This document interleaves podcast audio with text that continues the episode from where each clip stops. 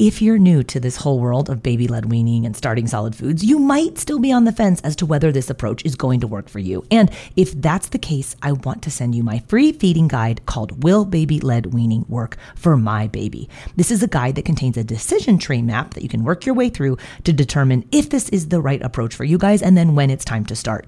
Grab your copy of Will Baby Led Weaning Work for My Baby on my website at babyledweaning.co slash resources.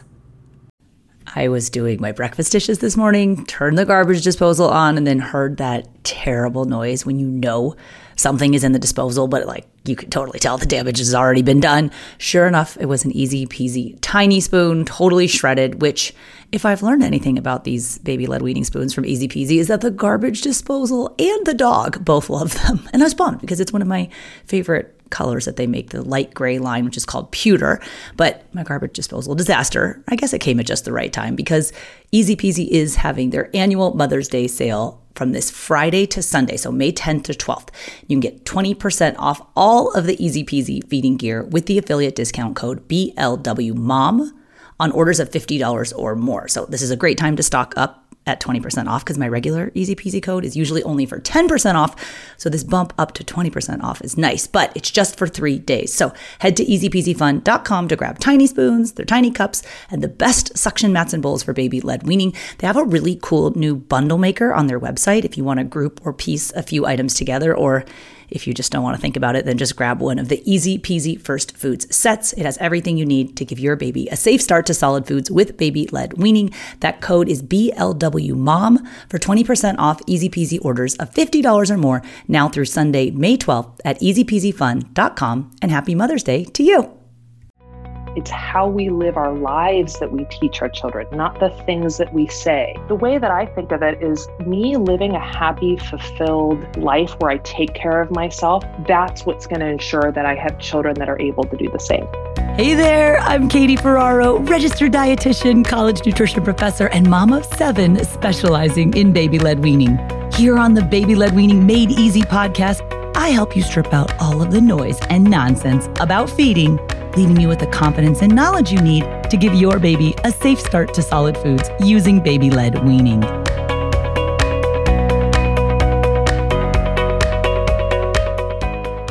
Well, hello there and welcome back. Today, I am so excited to introduce you guys to my guest, Dr. Christine Sterling. Dr. Sterling is a board certified OBGYN who is here on the podcast today to talk about self care for you when your baby is starting solids. Now, you might be like, oh, hold up, I'm skipping this episode. I'm here to learn about what to feed my baby. But hold up, because I'm a firm believer in the idea that you can't take care of somebody else if you don't take care of yourself. So I am fully leaning in to Dr. Sterling's idea and notions of self care. And she's going to be talking a little bit about some of the controversy surrounding self care. People say, this is self care, this is not. She's really known in this space as a doctor who really gets it when it comes to taking care of yourself because through her workbooks and her courses and her content, Dr. Sterling is committed to supporting women, not just during their pregnancies, which I feel like a lot of us get tight with our OBGYNs when we're pregnant, but she's there for moms after their pregnancies as they transition to and through motherhood.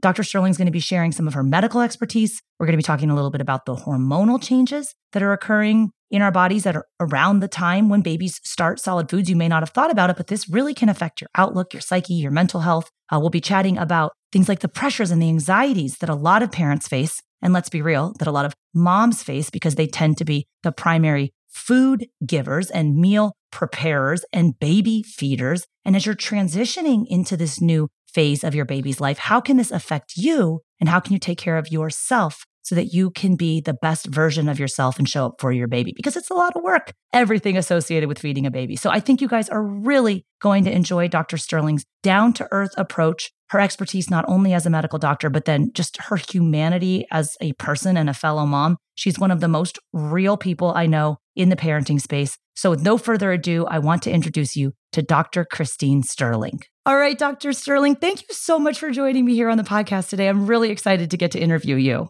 Oh, I'm so excited to be here. Okay, so to begin with, could you just share with our audience a little bit about your background and how you became interested in women's health and how you came to be a doctor as well? Oh my goodness, it's a long story, but long story short. So I'm Dr. Christine Sterling. I'm a board certified OBGYN. I basically became a physician because I come from a family of physicians. And I went into medical school thinking I was going to be an orthopedic surgeon like my grandfather. And one day, out of nowhere, just one of my mentors was an OBGYN. And I went up to her and I said, You know, I'm thinking about OBGYN.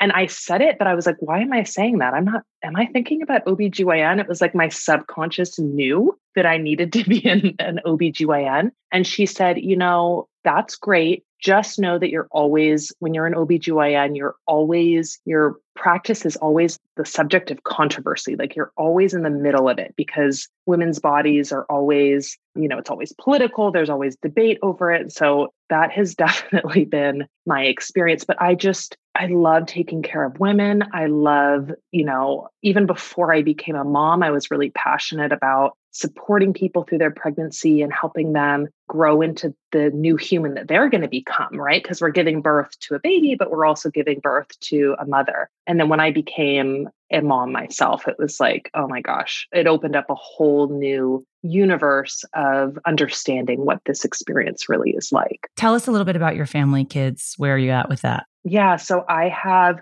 a three and a half year old daughter Celeste, and I have a 10 month old little boy named Oliver who was born just before the pandemic. He was like two weeks old when um, the pandemic hit. So he's quite the quarantine baby. oh my gosh. So I know you from Instagram, and I will definitely share your Instagram. It's at Dr. Sterling OBGYN, and we'll link to that on the show notes for this episode, along with everything else Dr. Sterling's talking about. That's at blwpodcast.com forward slash 94. But I feel like it's weird because I feel like I know you were both in San Diego. Yeah. And the practice you used to be at actually is where I had my first daughter. So I know of you. It's just so cool to interview you. Yeah. But I feel like yeah. I know you from Instagram. And I feel like a lot of it is because did you take time off after you had Oliver? Like, did you take maternity leave or do doctors get maternity leave? I don't even know how that works. So I stopped practicing about four months before he was born. Celeste, I got six weeks of disability and then I took, I saved up all my vacation and I got six weeks of vacation. So I, I scrambled together a three month maternity leave. And in terms of like doctors getting maternity leave, it depends on who is your employer. So some like some bigger employers like yes like people have great maternity leave packages other people don't really get any maternity leave so yeah this is the point of the podcast where all the Canadian moms are like, oh my gosh. They get like, seriously. We just had this veterinary mom. She's on, she's awesome. She was talking about if you have a dog and like how you incorporate the dogs into your family, but not in the feeding environment. And she yeah. was like on her 16th week of maternity leave. And I was like, I do you still have your job when you go back? And she was like, of course we do. Like Americans. I'm a dual citizen. I'm actually also Canadian. Oh. And trust me, I have, I have thought we have considered moving back to Canada. Oh my gosh, for the next kid for yeah, sure. They yeah. do maternity leave, right? Well, every other country does. So, can you tell us a little bit about for like the just the term self-care like i know personally yeah we were researching this episode and the gals on my team were like oh my gosh we have to interview her she can talk about self-care i'm like i don't even know that i like hear that term thrown around a lot don't know exactly what it means so could you explain more about the concept of self-care yeah so basically you know there's different levels of self-care is basically just taking care of yourself and there's different levels of it. And that's, I think, where a lot of the controversy is right now. Um, if you're kind of plugged into the motherhood space on social media, you'll see people kind of arguing back and forth about what is considered self care and what isn't considered self care. And truthfully, there's different levels. So, like, you know, obviously brushing your teeth is taking care of yourself but it depends on how the individual who's using the word self-care like how they're defining it so if it's something if they're defining it as something above and beyond like basic hygiene needs then we just have to make sure that we're using it the same way. So is an umbrella term it just means anything you do going to a doctor's appointment right? You know exercise brushing your teeth like there's all these different levels. So there's like our ordinary stuff we do to take care of ourselves. And then there's the stuff that we really need to deal with you know that goes above and beyond basic care to deal with the stress of life. We all have stress in life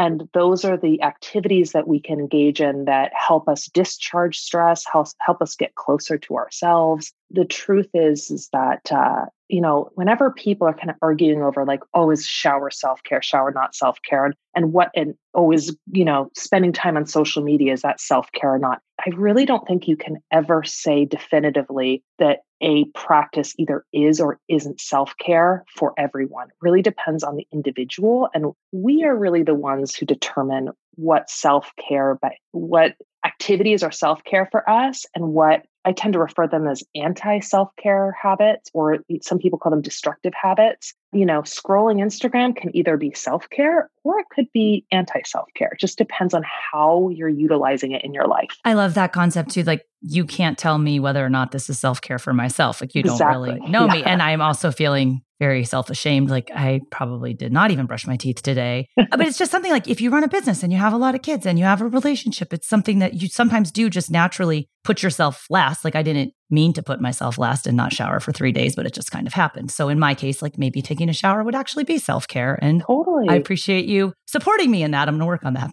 But, um, yeah, totally. And you working can also, you taking time to work that can also be self care too. Like work isn't always a bad thing, right? Sometimes my work life is way, way easier than my home life. Right. And I think a lot of parents feel like that. Totally, totally. So, and I know for the parents that are listening, this phase that they're moving into, right? Introducing solids to their baby can be stressful for parents and caregivers, especially if Definitely. they lack physical and mental health or haven't been prioritizing themselves. So, any recommendations for a mom or a caregiver, a parent who needs to find balance between feeding their infant, but then also taking care of themselves? Okay, so there's a few things to talk about here. First and foremost, if we're talking about a parent who is breast or chest feeding and we're introducing solids, we have to acknowledge that this can sometimes mean a change in breast milk supply. Sometimes this happens, you know, kiddo starts sleeping through the night too. And this may be a time where a cycle would resume. So sometimes when we're introducing solids, when we're changing how our baby gets their nutrition, that's going to impact us hormonally as well. So, realizing that this is not something totally external to us. When we are introducing solids to our baby, we and, and we're breastfeeding, we still have a connection to our baby's nutrition in our own body, and we have to take care of ourselves through that period. We know we're starting to see that weaning, not that you're going to actually be weaning when you start solids, but you know, just as a as an example, we know that weaning may be a time where people are can be at risk for postpartum depression and anxiety. So it's just understanding that anytime our hormones shift, doesn't mean it's going to stay that way, but we can emotionally, it can be challenging for us. So sleep is really important. And just listening to yourself and acknowledging, like, okay, this is a, a period of time where I may be going through some transition. And always, as our kids are, when we meet these milestones and our children are getting older, there's also a, there can be a little like a sense of loss, you know, and grief that, oh my gosh, here we are already. And my baby's eating solid food, you know? This episode is brought to you by BetterHelp. If you've been thinking about giving therapy a try, BetterHelp is a great option. It's a convenient, flexible, affordable, and entirely online experience. All you do is just fill out a brief questionnaire to get matched with a licensed therapist, and you can also switch therapists at any time for no additional charge. I used to think therapy was just for people who have experienced major trauma, but therapy can help you be at your best no matter what you're going through. So, whether it's to learn new positive coping skills, set more realistic boundaries, or just show up as a better version of yourself, BetterHelp is here to help. Therapy can help you find what matters to you so that you can do more of it if you want to live a more empowered life, therapy can help you get there and BetterHelp can help you. Visit betterhelp.com slash weaning today to get 10% off your first month. That's betterhelp, H-E-L-P dot com slash weaning and get 10% off your first month. And I really appreciate that you pointed out the potential for postpartum anxiety further down the road. I feel like I know when I had my first child, you you see all over the office used to work at, there was signs like after six weeks, if you still have the baby blues after six week, you need to talk to someone. I remember being like super hyper focused on like, okay, do I have postpartum depression like at the six week mark? But like yep, yep, six yep, months down the road, some of this stuff can hit you, and we still need to be vigilant and listening to how we feel because there might be a gap where things were going great and then all of a sudden this new phase kicks in and you mentioned the hormones returning or or shifting yeah. associated with your cycle coming back all of this stuff at play can definitely affect how we're feeling. And I think sometimes we just kind of tamp that down because, like, oh no, we got to focus on getting high iron foods into the baby and, you know, yeah. stuff that maybe sounds important, but isn't the best thing for us. And, you know, Katie, the interesting thing is, and I see this all the time, is people will send me a message on Instagram and they'll say, I'm feeling depressed. Is it possible to experience postpartum depression when, when my baby's eight months? The fact that they're sending me this message is a symptom of the fact that we have taught people, particularly women, that they can't trust themselves. They need to get reassurance from someone who's in a position of, of authority that says, yes, this is a real thing. This could be happening to you. And my response is, is it happening to you? Are you depressed? Because if it is, then it's a thing, right?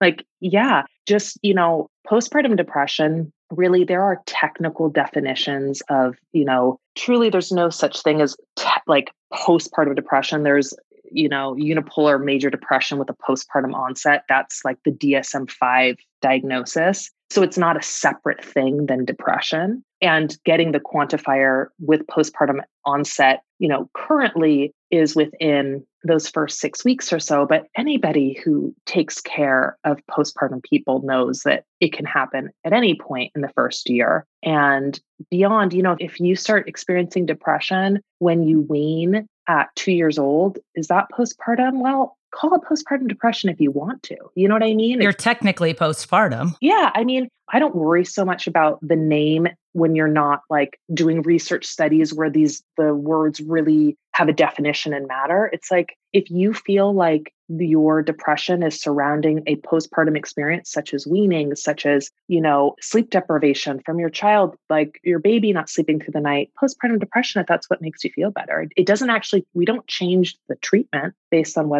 whether it's postpartum or not with the exception of really severe postpartum depression that occurs very you know closer to birth there are some treatments that are specific to postpartum depression, the inpatient treatments that involve like an IV medication, but that's a very specific situation. Other than that, treatment's the same. Okay, so for a mom like the one who DMs you on Instagram, yeah. my baby's eight months old, I'm feeling XYZ, I'm feeling like I'm depressed. What should they do? Should they talk? Do you talk to your OBGYN about that? Like, what if you don't have a counselor? Like, I don't know who to talk to. Yeah, totally. So it really, really depends. Now, listen, OBGYNs are it depends on their comfort level with treating depression in general. I will say that probably more OBGYNs are comfortable treating depression in a breastfeeding person than say a family doctor who does no like doesn't take care of pregnant people at all. Yeah. But some OBGYNs don't have a lot of they don't treat depression outside of pregnancy and immediately postpartum and you'll call their office and they'll be like oh you're not postpartum go call your primary care doctor at which point you like don't have one because yeah. you go to a pediatrician for your kids and then you don't normally i don't go back to the doctor until i get pregnant again i mean i know it's terrible but i wouldn't even know where to go super common and you know what it's easier said than done but then that's timed most primary care doctors are pretty good at treating depression like garden variety depression. Now the thing is is it, all physicians are not you know don't have the same interest level in different disorders. They don't necessarily have the same training so there's you can get one primary physician who is like knows you know maybe they have even experienced depression themselves and they're really into managing depression they're really good at it. And then you'll get another one who's like oh I'll, i prescribe this one medication if that doesn't work i immediately refer out to psychiatry. So really the ideal situation is if you don't have already have a provider who is willing and able to treat your depression even if you're breastfeeding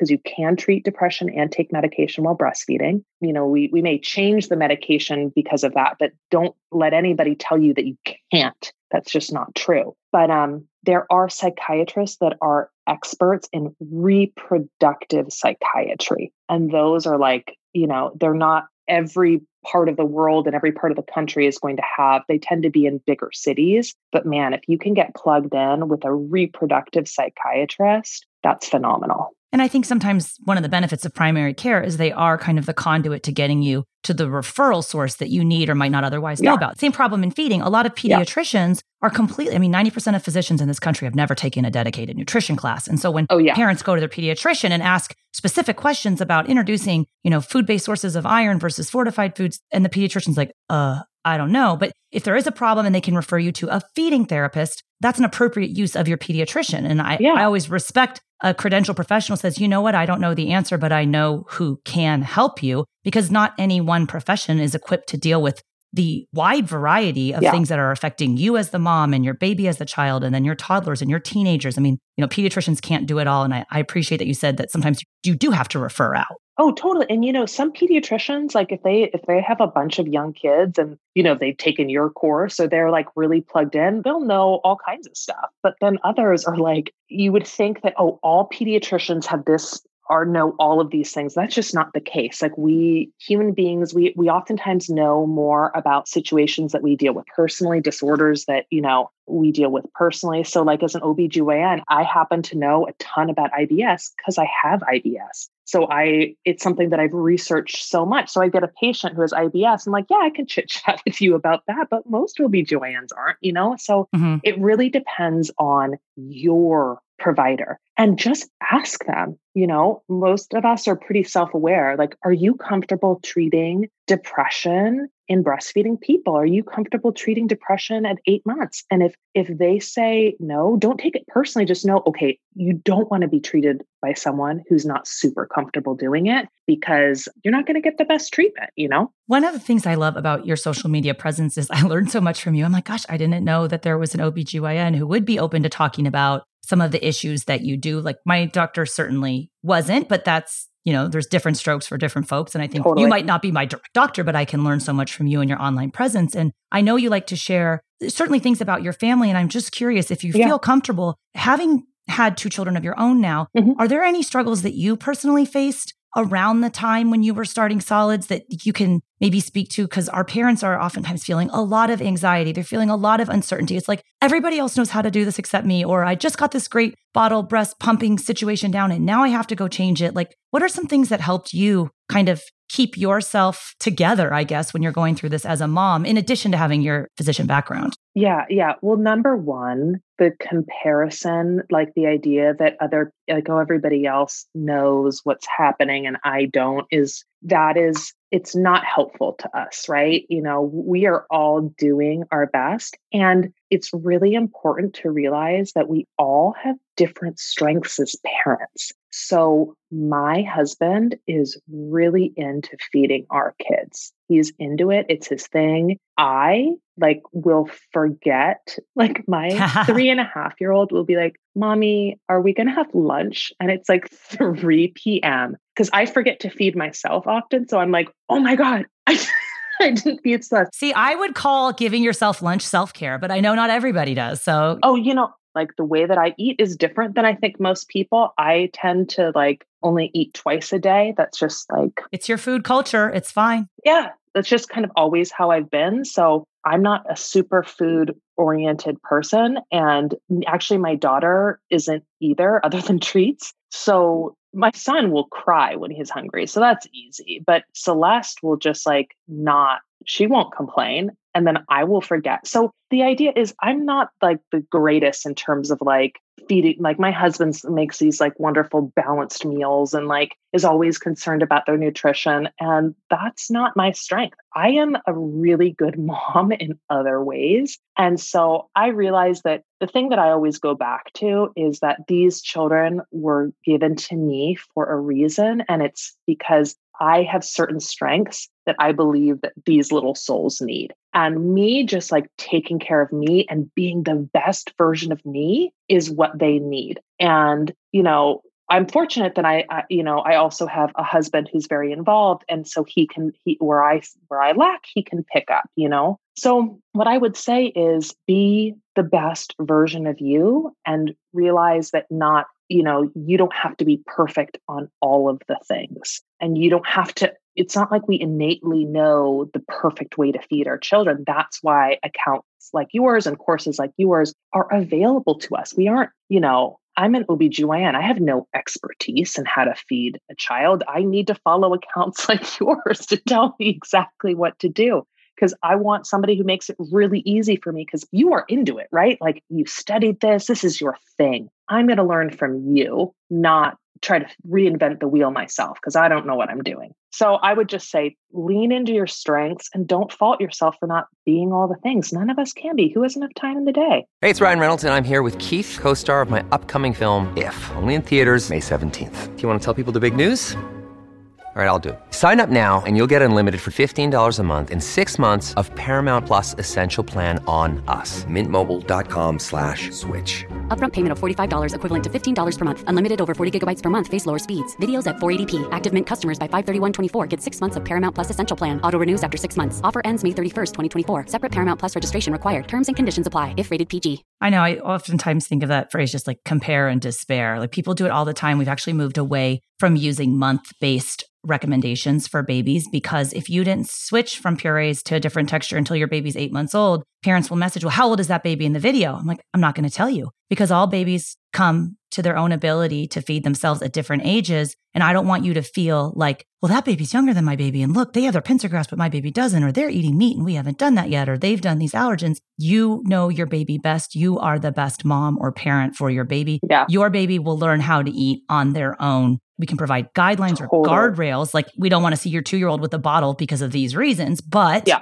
Yeah. if yeah. you don't get your baby off the bottle at 12 months of age, is it the end of the world? No. So we try to, you know, really, really back off of of anything that would make parents feel like, I guess, pressured into comparing their babies to others. And, I- and parents love to learn about feeding milestones, but a lot of it you're just feeding into this competitive nature, which, you know, when we live in an era of, well, my baby walked at five months old. Well, my baby can play the piano at three months old. It's like, and people say, my baby started eating at four months. Guess what? Babies aren't safe to start solid foods at four months of age. Just because you can put it on a spoon and shove it in their mouth doesn't mean you should. And I think we sometimes like get all wrapped up in like, my baby's better than your baby, you know, and, and social media doesn't help that at all. So Yeah. I really appreciate accounts like yours that like just really like everybody take a chill pill and like let's all look at what really matters. And I'm a firm believer. My husband laughs at me, but I'm a huge believer of you can't take care of other people unless you take care of yourself. And so Well, yeah. I'm like, really? I am probably going to work out before I, you know, do the laundry if I really prefer not to do either of those. But like the one that's going to help me means that I'll have the energy or the strength, et cetera, to then take care of my kids. And too often, I think as parents, we forget that and we start putting everyone else ahead of us. But you always remind us like you do need to take care of yourself as well, or you can't take care of other people. Katie, it's as simple as what are we doing as parents? What is our goal? Our goal, I think most people would agree, is to teach our children how to do what?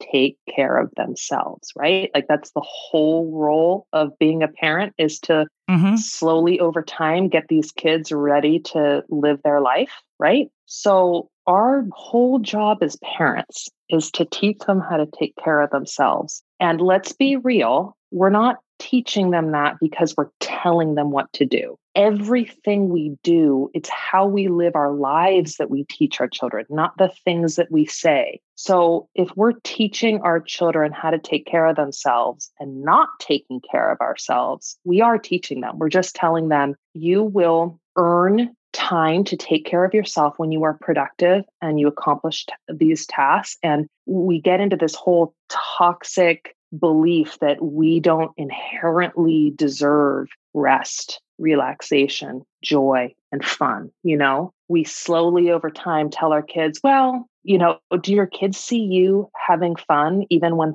the to do list isn't done? Like, do they see that with, on a regular basis? Hopefully they do, because you want them to be able to enjoy their lives even when the sink is full of dishes and even when things are imperfect. So, the way that I think of it is me living a happy, fulfilled life where I take care of myself and I don't feel like I'm always drowning. That's what's going to ensure that I have children that are able to do the same. Oh, that's so powerful. Do your kids see you having fun even when the to do list is not done? And the reality is, the to do list is never done. It's never done. If the answer is no, then you're never, ever going to have fun. And especially hard, like I have tears in my eyes just listening to you say this because during a pandemic, like I feel like all the things I used to really rely on as an outlet are gone. Like Yeah. adult night, date night, Yep. five freaking seconds away from my kids. Like it's Yeah. all gone. So if those were the things that you used to thrive on, it's sometimes we do have to shift. You still have to find time for yourself, even in, you know, a lot of people living in small quarters with the same people over and over. And every day, three meals these kids have to eat. Like it doesn't go away and it can be very overwhelming. So your message like, okay, what is the the role as parents? Mine is like sometimes it's just to get to bedtime. Yeah. But I mean, it should be yes to teach them how to do things on their own. But like, could it please just be bedtime? The day to day is different, right? Yeah. That's like the overarching, like, what is our goal here? Our goal here is to get them to be able to take care of themselves. Like, we, you know, we're not raising them to take care of, you know, us, which would, you know, they, they we're raising them to take care of themselves. And if they want to circle back around and take care of us when we're older, that's cool too. But really, our job is to be like, you eventually got to fly out of this nest. So, And there's so many parallels with feeding. Our job is to teach them how to feed themselves. Like 100%. we yeah. expect babies to be, we need to be responsive feeders when we're bottle feeding or breastfeeding. And then we expect toddlers to be able to feed themselves. But this whole six to 18 month period with traditional spoon feeding, we just take all of that autonomy away from them and think, okay, well, we're the ones that need to be feeding them. But with baby led weaning, we see that it's the opportunity to allow babies to do what they're inherently capable of doing and want to do, which is to feed themselves. But ultimately, we're just there to help guide them down that path. And so I always try to remind parents it's not your job to make your baby eat, right? Your job is to Oh, do totally. all of the other things about setting up your baby for eventual success, but they don't wake up on their six month birthday knowing how to feed themselves. That's the whole point yeah. of the weaning period. It's this practice period. And I think when parents kind of get that message, they realize, oh, this actually can be fun. If I realize most of their nutrition is still coming from breast milk or formula, Yeah. they're learning how to eat. I don't need to count calories or milligrams of iron or ounces or grams. If you give your baby the opportunity to practice, they get it eventually. No one goes to kindergarten not know how to feed themselves. yeah, yeah, yeah, yeah. Yeah, it's really like, I don't know. It's like, let's take out the stress. There is enough stress in life, right? So, comparing ourselves and our children to others, typically what you'll see when people do that, I think it's a really good question to ask yourself if you find yourself comparing or worrying or stressing, or maybe potentially being over focused on one area of your child's life. You may ask yourself, like, what am I really hungry for when I'm doing this? And being gentle with yourself, because oftentimes we are really obsessing over our child's milestones because we're not feeling a sense of fulfillment from what we're doing, right? We're looking to our kids to kind of fill that. I love And that. so that doesn't mean there's any something wrong with you that you're looking. That's a beautiful thing. I'm looking to feel more fulfilled. I'm feeling a little empty. I want to feel more fulfilled. I want to feel a sense of accomplishment. And maybe what's going on in my life right now, I'm not feeling that. And so I'm kind of looking to my kid to feel that, fulfill that sense of accomplishment. That doesn't mean there's something wrong with you. All of us want to feel a sense of accomplishment and a sense of fulfillment. So that's coming from a really beautiful and vulnerable place. But when we look to our children to fulfill that, it doesn't work and it ends up making things worse. So we can ask ourselves, all right, what is something I can do that actually makes me feel fulfilled? You know, and it doesn't have to be some, you know, winning a freaking, you know, gold medal. It can be like, you know, I actually really, I used to really like to draw and I don't do that anymore. And I really like that drawing and completing a picture and like that feels really good to me like that's when when self-care should move you closer to yourself. It should help you feel more at peace in your life and it should bring you some joy amidst the imperfect journey because parenting life will always be imperfect and it seems like so many of us have just convinced ourselves that like life is going to someday look perfect like it does on other people's instagrams accounts and that's when we'll be happy and wow we're never going to get there right Wow, that's, I mean, you just summed it all up. It's like you shouldn't feel guilty about feeling good. And I think so many parents do. Like, I would love to take piano lessons, but then that would be another half an hour that I'm not with my kids on top of working. And when would I practice? It's like, but if you don't do anything for yourself and you only live for your kids, exactly what you said was true. We can't look to our children to fulfill, especially the adult needs. Like, I find so much of parenting so incredibly tedious. Like, the minutia, I don't enjoy it. And I felt like that when I went to feed my babies. Like, I was like, this should be more fun. I used to like food. And that's kind of part of the whole why behind the 100 First Foods movement is to make it fun, to make it easy, to make small wins every day when you try one new food, that these accumulate over time. And next thing you know, your baby's an independent eater. They've tried a wide variety of foods. You actually enjoy meal times with them versus dreading it, which so many parents do. And I think once you're okay with saying that, like, I dread X, Y, or Z, you're like, ah, it's not the end of the world to say those things out loud sometimes. Katie, and as to your example about playing the piano, just think about what a beautiful lesson and message that would send to a child. Here's my mom. She is, I don't know, she's 37 years old. I wish. Thank you. I don't know. I'm I'm, I'm kidding. kidding, kidding. You know, whatever age she is, she's 28, 45, whatever she is, and here she is learning an instrument for the first time. You know, you could tell your child 150 times there it's never too late to learn or you will always continue growing. You can tell them these things so many times, but what is far more powerful is living that. So, taking piano lessons, doing something for yourself, you know, that means something. That's a lesson there. And it means so much more than just telling them something. Oh my gosh, Dr. Sterling, I'm so inspired. Thank you so much. I literally have tears in my eyes because I went to bed every night listening to my mom play the piano. Beautiful. She had six freaking kids too. And I'm like, she was also pretty bad, but I like loved that she tried. I'm like, I'm not there yet. Like, how did she do that? You know, you think, again, comparing yourself to other people, but it starts with the first step, which is just to do something for yourself. So thank you so much for sharing these words of inspiration for us. Could you let us know where can we find out more about your work, your content? I mean, you in general are so inspiring. Like, I need more Dr. Sterling in my life.